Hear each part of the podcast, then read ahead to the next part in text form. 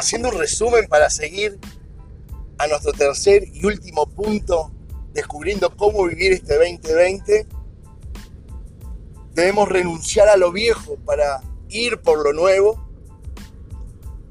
y debemos vivir por fe en Dios y en su palabra, en Dios y en sus profetas. Lo tercero y último tiene que ver de cómo obtenemos seguridad y cobertura. Sí. El tercer punto es descubrir cómo tener seguridad. Todo el mundo, aquí en Argentina, aquí en Chivilcoy o en la China, todo ser humano busca seguridad.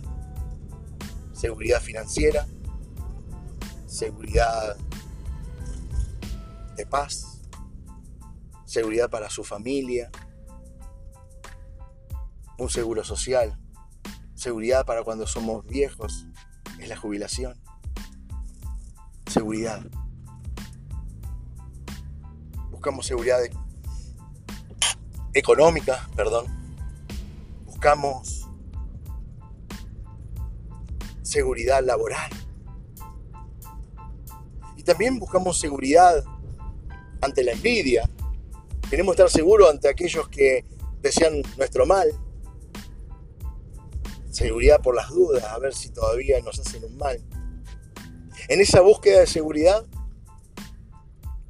muchos la empiezan a tener el dinero. Y entonces invierten toda una vida para generar dinero, mucho dinero. Muchas veces pierden la vida, pierden la familia. Están seguros económicamente, pero tras esa seguridad económica pierden la seguridad de muchas otras cosas. Otros buscan fama, ser exitosos, ser reconocidos, porque se esconden en sus inseguridades y da seguridad la fama. Por eso muchos cuando viven de la fama, del ser altamente reconocidos, el día que se termine esa fama, el día que se termine ese reconocimiento, se terminan sus vidas. Por eso caen muchos en drogas y en alcohol, en suicidio. Otros arrancan de lleno, sin dinero, sin fama, pero buscan su seguridad en las drogas, en el alcohol, en el cigarrillo, en la comida.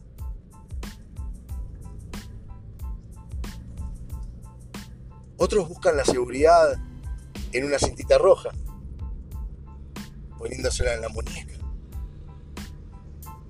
o en una estampita, en una virgen, en un santo, hasta en, un, en una imagen de San la Muerte. Muchos buscan la seguridad. Quienes están en, en delincuencia, quienes están sumergidos en el robo, en el asesinato, lo que buscan permanentemente, piden la bendición de San la Muerte, buscan la seguridad para que sus atracos sean verdaderamente exitosos. Hasta para eso. Otros buscan la seguridad para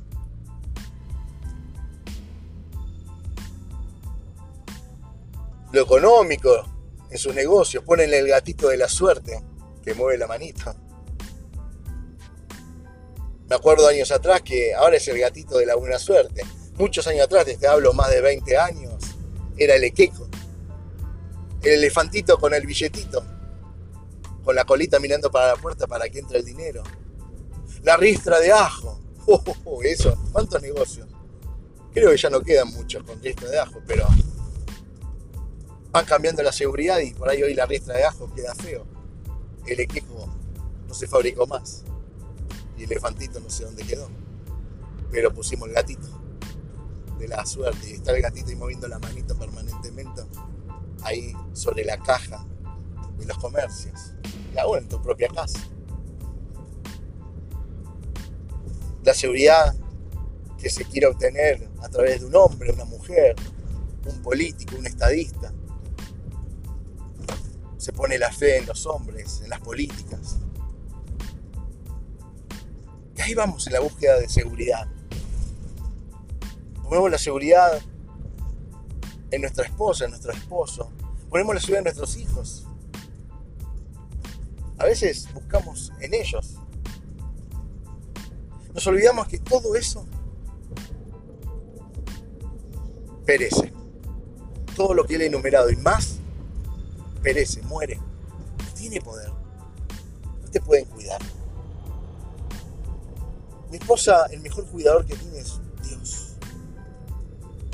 Yo trato todos los días delante del Señor, sin perder al invisible, ser el mejor esposo.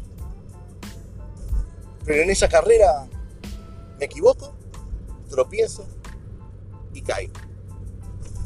Amo con locura a mi esposa. La amo. Es la princesa que el Señor puso en mi vida. Y todos los días decido estar al lado de ella. Y ella lo hace conmigo. Pero lejos de eso, yo no soy su seguridad. Su seguridad es Dios. ¿Entienden? Aún para mis hijas, siempre digo, miren, no pierdan de vista lo invisible. La cruz por delante deja todo atrás. Quédense tranquilos que Dios no falla. Papá puede fallar. Papá es de carne y hueso. Tiene sangre. Me equivoco, tropiezo. Pero Dios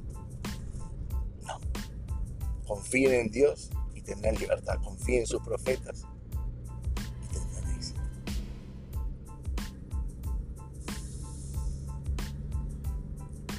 En Hebreos 11, versículo 28, la continuación de lo que veníamos leyendo, dice que por fe Moisés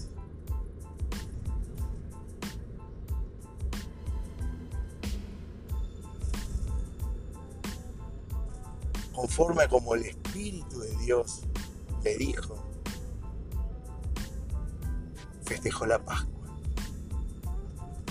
Y lo llevó a matar ese cordero para tomar su sangre y que pinte las puertas de cada casa, de cada israelita. Porque el espíritu de muerte iba a pasar por ese lugar y donde viera la marca de la sangre del cordero no entraría a matar a los primogénitos. Y los hogares donde no estaría la marca, allí el espíritu de muerte entraría y mataría a los niños. Moisés vivió esta seguridad que Dios le puso. Dijo, viene el tiempo de la muerte, Moisés Viene el tiempo donde el espíritu de muerte va a venir a cargarse a los niños. Y necesitas que vos y tu casa y todas las casas de Israel sean cubiertos para que tengan la seguridad de que no sean tocados por la muerte. Moisés,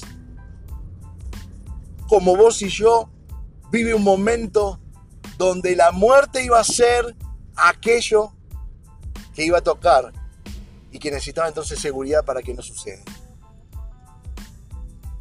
La sangre del cordero. La sangre del cordero.